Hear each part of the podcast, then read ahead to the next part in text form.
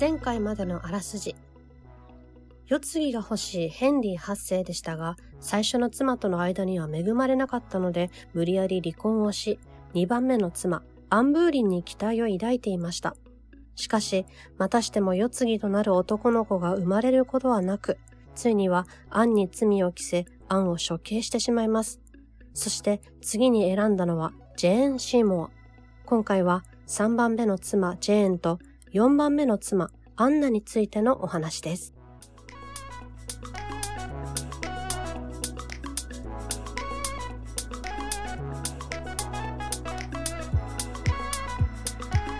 海外戯曲をやってみる会のおしゃべり。で、アンの処刑が終わると、ヘンリーはにじゅうよじかんは喪に服しました。うん、でも、その後、ジェーン・シーモアっていう女の人のところに行き、結婚式を挙げると。え、ジェーン・シーモアってさ、アン・ブーリンの、これも次女だった人？そうそう、最初、キャサリン・オブ・アラゴン。一人目の次女だったけど、その後、アンが王妃になって、アンの次女になった。次女マニア。あやぱんの顔が。次女キラー。でもね、この頃ね、王妃の次女ってにひゃくにんぐらいいるんだよ。あ、そうなんだ。じゃあ、もうそこから選ぶんだね、きっと。うん、で、見栄えがやっぱりとても大事なんだって。キャサリンもスペインから来るときに、次女も連れてきていいよって言われたんだけど、ただし美人な人にしてっていう。へー。え、それは誰に言われたの？王様に言われたの？王様に。うん。へー。でもね、当時恋愛結婚自体がすごく珍しいから、なんだろう、恋愛感情があるってこと自体がすごく珍しかったかもしれない。ああ、なるほどね。ほぼ政略結婚で子供を産むために嫁ぐみたいな感じだから。うん。まあ、それはあれだよね、うん。きっと貴族とかそういう王族の話だよね。あ、そうそうそう、そうだね。話だよね。うんうんうん、で、さんばんめの妻、ジェーン・シーモアって誰、うん、ジェーン・シーモアのお父ちゃんがヘンリーはっせいの腹心の部下。はい。だったので、ヘンリーはっせいがお家に来たことがあって、うん、その時にとても物静かで控えめな態度のジェーンをいいなって思ったと、うん、アン・ブーリンはもうはっきり意見を言うし、はあ、なんかさ、うんうん、ちょっとそっちが恋しくなっちゃったのね。そう、それとは真逆の趣味はガーデニングで、当時の礼儀作法集が称賛するような女性であったと。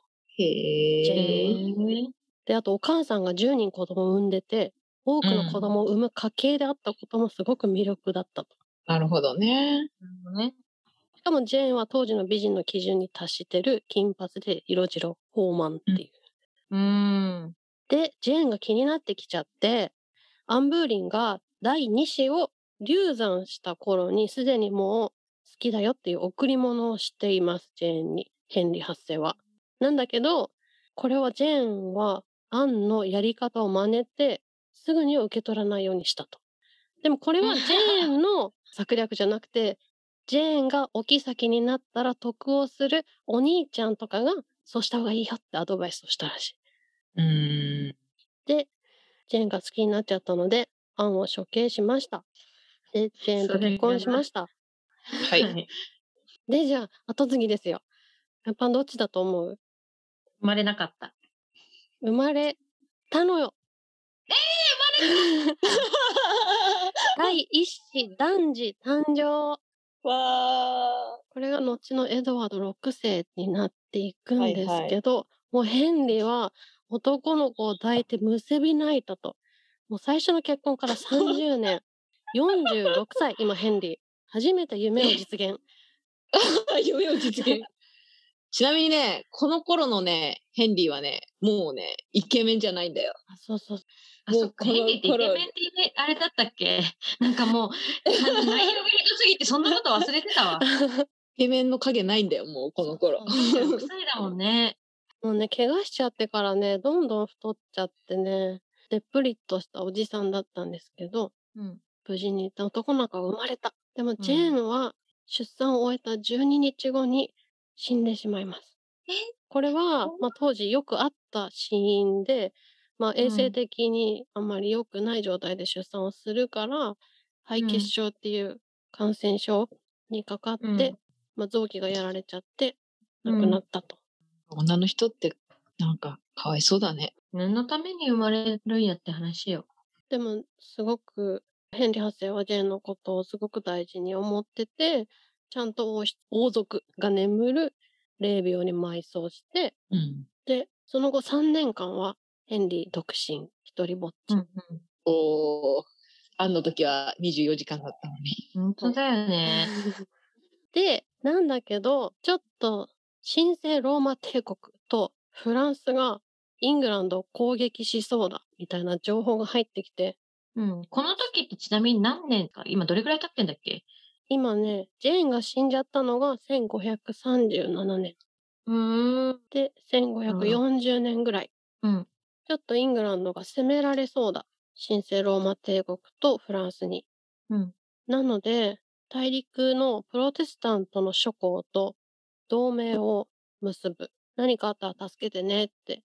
で、かつ、クレーフェ公国っていう、プロテスタントの諸侯たちと縁の深かった公国。プロテスタントの諸侯って、うん、えっと、イングランドの別の国の別のだね。イギリスから海を渡った大陸にいる。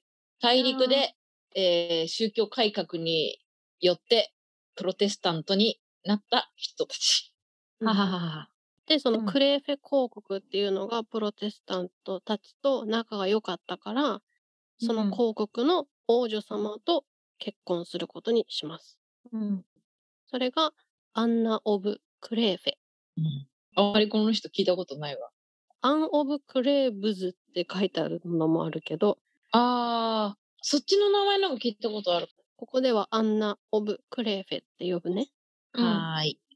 で、まあ、ヘンリーはっ世はずっとジェーンのことを引きずってた、うん、ずっと割と悲しかったんだけど、このアンナの肖像画を見て一目で気に入り少年の姿に変装してこっそり本人を見に行ったと。え、怖い怖い怖いよね。そうそうそう、怖い、怖くて無理だよ。アンナもびっくりしちゃって、おじちゃんがなんか慣れ慣れしい巨漢の中年男が来たと思って無礼ですって怒ったんだってでもヘンリーはアンナを実際に見たら肖像画と全然違うじゃんって怒ったでもしょうがないから、国が危ないからしょうがなく結婚する。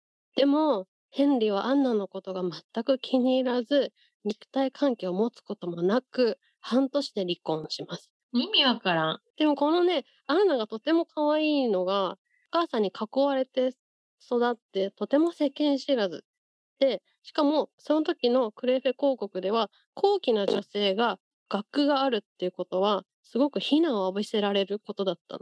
無知だってことが良いとされてたから全く教養がなかったと、うんうん、で次女とかにあれもしかしてまだ処女かなって思われて、まだ乙女なんですかみたいなことを投げかけられた時に、陛下はベッドのところへいらっしゃるとキスをして、私の手を取りおやすみ愛しい人って言います。でそして朝になるとさよならお前と言ってくださいます。それだけじゃないんですかって無邪気に聞いたと。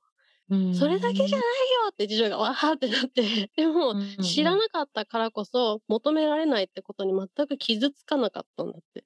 でもさすがに離婚しますって告げられた時は思いもよらなくて、むしろ離婚されそうなんてことも全然思ってなかったから、うん、告げられた時はショックで固まっちゃったみたいなんだけど、でも、うんうん、素直にその指示に従った。でその姿が初めてヘンリーはっ世に好意的に映って、とても従順じゃないかみたいなことだったのかなわかんないけど初めて好意的に映って王の妹ってことにします。そういう称号を称号をあげようってなって、まあこれはでも王の妹だから国外に出ないでねっていう約束付きだったんだけど、っていうのはなんか半年で離婚されたんだけどみたいな不評を国外にばらまかさないようにっていう策略もあったらしい。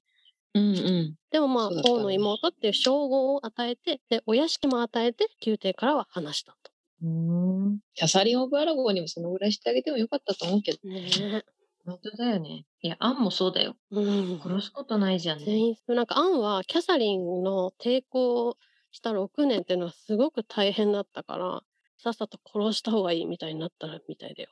アンもそういうことされたら嫌だって。ああ、ろくねん、ろくねんは無理だみたいなね。もうここからろくねんは無理だみたいな。うん、で, でもね、やっぱり、うんうんうん、あれだもんね、もともと好きで結婚したわけじゃないっていうところがきっと違うんだろうね。アンとかは好きで結婚したから、感情で殺すとかってなれるけど、うん、このアンナは政略結婚というか、外交の手段としての切り札で結婚してるから、うん、離婚してもポイはできない絶対にってことじゃん。だって目的が違うからね、うん、同じ結婚っていうあれだけど、うん、っていうことが多分一番違うんじゃないかなって気がした。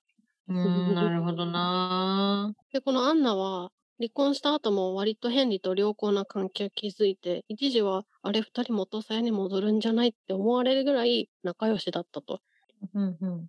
で、離婚後も名誉ある地位でお金にも困らず、処刑もされず、ひっそりと、まあ、病気で死んじゃうんだけど、でもろくにんの中では一番幸せだったんじゃないか。いや、幸せだと、幸せだと思うね。比べるとね。比べるとね。一番幸せだなって思う。もうさ、別に、本人がなりたきゃさ、あれだけど、王様の奥さんなんかになりたいかねって感じしちゃうね、こういうの。聞いてると。そうだよね。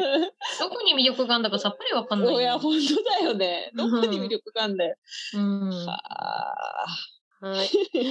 はい。ほとんど政略結婚っていうか、周りの人が恩恵を受けるから、結婚させられちゃうんだろうな。うね、で、次に結婚したのは、アンナと別れたその年に、キャサリン・ハワードって人と結婚します。